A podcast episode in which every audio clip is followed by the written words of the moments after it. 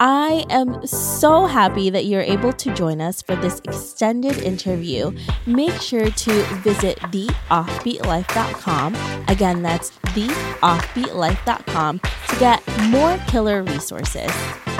Hey everyone, thank you so much for joining us for this extended interview with Elizabeth, where she's going to share how to make actionable plans to making your goals into reality. Hey Elizabeth, how are you? I'm doing fantastic, thank you.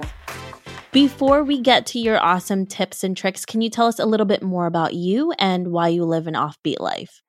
Uh, pretty much a square peg in a round hole or a round peg in a square hole or whatever i am i am pretty unconventional just in the way i think i grew up with a terminally ill mother which which led me to really internalize at a very, very young age that our tomorrows are not guaranteed. So I don't like to wait. And so I like to just jump into things and, and see if they work. And that's pretty much what's led me to live an offbeat life.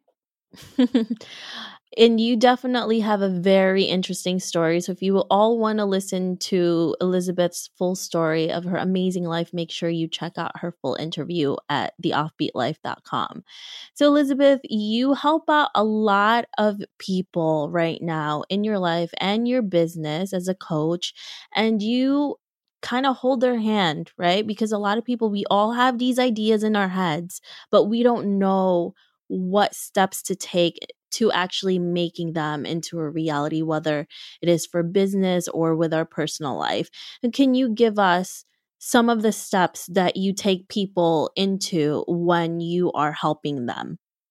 Sure. One of the first things I like to do with people, whether they're looking at a business, whether they're feeling just stuck in their life, or or when they come to me, is I just try and get them out of their head and get them into dreaming. As adults, we are are so programmed to be practical and we have responsibilities and all these things that get in the way and we forget how to dream or we end up rationalizing out our dreams and coming up with a million ways that they won't work instead of just trying to go back to look at what's important to me? Where are my values at? What brings me joy? And so that is the first step that I do with most um, people that come to me is I ask them to create what I call is a perfect day exercise. And that just takes people out of their heads and starts getting them more into their heart. What would their perfect day look like? Where would they wake up? What would they be doing? Most people do want to work, they just don't want to work at what they're working on. And so, you know, instead of trying to figure out what you want to work on, just start to think about what kind of feelings do you want from your work? What types of things. And oftentimes people are looking for freedom, they're looking for security, they're looking for these things. And we can figure that out based on what their dreams are. So that's always where I start. And then we move from there into, you know, how can we build around what your perfect day is? First off, recognizing how much of your perfect day really actually exists already in your life? And what can you add to your current days to make them closer to your perfect days? And then where are the gaps? Because that's where we can figure out you know what's the next step. And from there you can build actionable plans to see where you want to be and where you currently are that is such a great exercise to do is sometimes we take for granted what we already have and we don't see everything and become just giving gratitude already because there's so many things that probably already exist but you just don't see it because we often just see the negative with our situation and your idea of just building up to what already what you have is really great. That's a really great plan. And it also gives you a better outlook on your situation as well. Exactly. And it's it's fascinating to listen to somebody describe their perfect day and I say, well, is there any reason why you couldn't add this into your current day?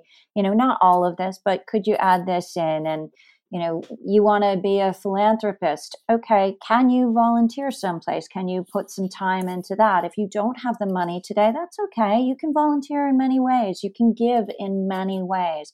What else can you do to make you move into that? it's fascinating to see people go, yeah, I could, I could do that. Well, that's cool. Yeah, I'm closer to my perfect day than I thought I was.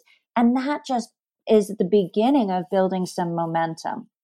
And I think too, we just want to get to level 10. yes. right? We want to be the Oprahs. We want to give everybody a car. Well, you know what? You could give them 10 bucks. That that's a good start. Yeah, absolutely. And you know, it's it takes a long time to get to that level 10, but I think when we get there, right? It's just really perseverance, but also I feel like you tend to appreciate what you have more when you go through all the failures and the obstacles and you learn your way out of them or you're working your way out of them. I mean, with your story, Elizabeth, you created a lot of things for yourself that people didn't think you were going to be able to accomplish. And that's how you are where you are now. And I think it's just a lot of learning from each situation that you're going through and not letting that stop you. You know, I know it's definitely frustrating most of the time when that happens. Yeah. Yeah, absolutely. And and you know, everybody loves a great hero story. When it comes down to listening to the Oprahs of the world that she went through so much, she persevered through so much gives you a sense that there's a possibility for me too. So she didn't grow up with multi million dollars and then land into this great talk show host business where she's now influential for everybody. She earned that, and she earned that through being vulnerable, failing, sharing her failures, and learning through her failures to be able to build what she's built. And I think that when people recognize that the failures are really those stepping stones, and it sounds trite, but it's it's not. It really is, you know, learning where the roadblocks are, learning how to go around them or pivot because that one is an immovable one. Okay, we'll we'll go a different direction, but using everything that goes through our daily life as messaging and the fact that life is happening for you and not to you. And it's just a matter of really focusing on what could this mean for me? Super important. Yeah. It's just a matter of taking your life into your own hands and not waiting for things to to happen to you and I think we have some sort of paralysis sometimes when things don't go our way. And that's definitely happened to me. And it's very frustrating. You feel like you're back to square one when you fail at something, you fail a business or whatever it is that you're doing. But I often realize that even though it was a failure in that sense that it didn't work out, that business, I take so many valuable lessons every time from that. And it just makes the next one even better. Isn't that the truth? And would you have, you know, so much knowledge to move into that next business if you hadn't failed at the last one? And the chances are mm-hmm. no.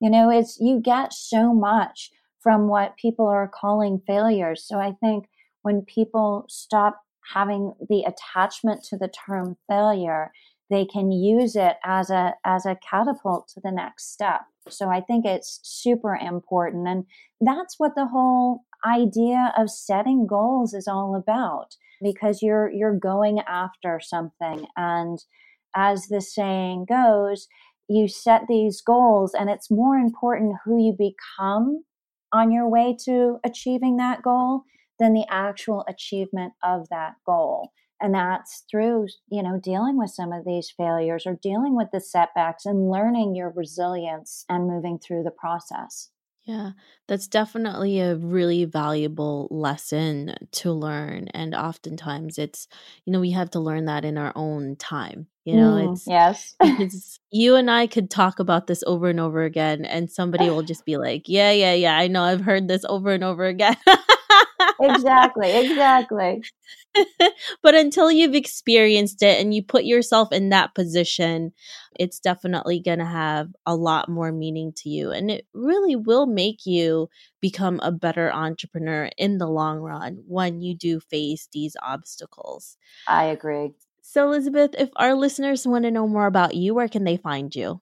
I am on, I have a website called Thrive This Day, and that is where my courses, my events, my book, everything is on there. And I'm on social media everywhere under Thrive This Day. So wherever you are, I am there too. And I'm under Thrive This Day. Perfect. Thank you so much, Elizabeth. I really appreciate all the tips that you gave us. My absolute pleasure. Thanks so much for allowing me to share this with the community. I hope you enjoyed this extended interview with Elizabeth. Make sure to visit theoffbeatlife.com. Again, that's theoffbeatlife.com to get the full interview with Elizabeth, where she shares how she was able to leave her corporate job to become an international life coach. Thanks for joining me on this extended interview. Don't forget to subscribe and leave a review on iTunes.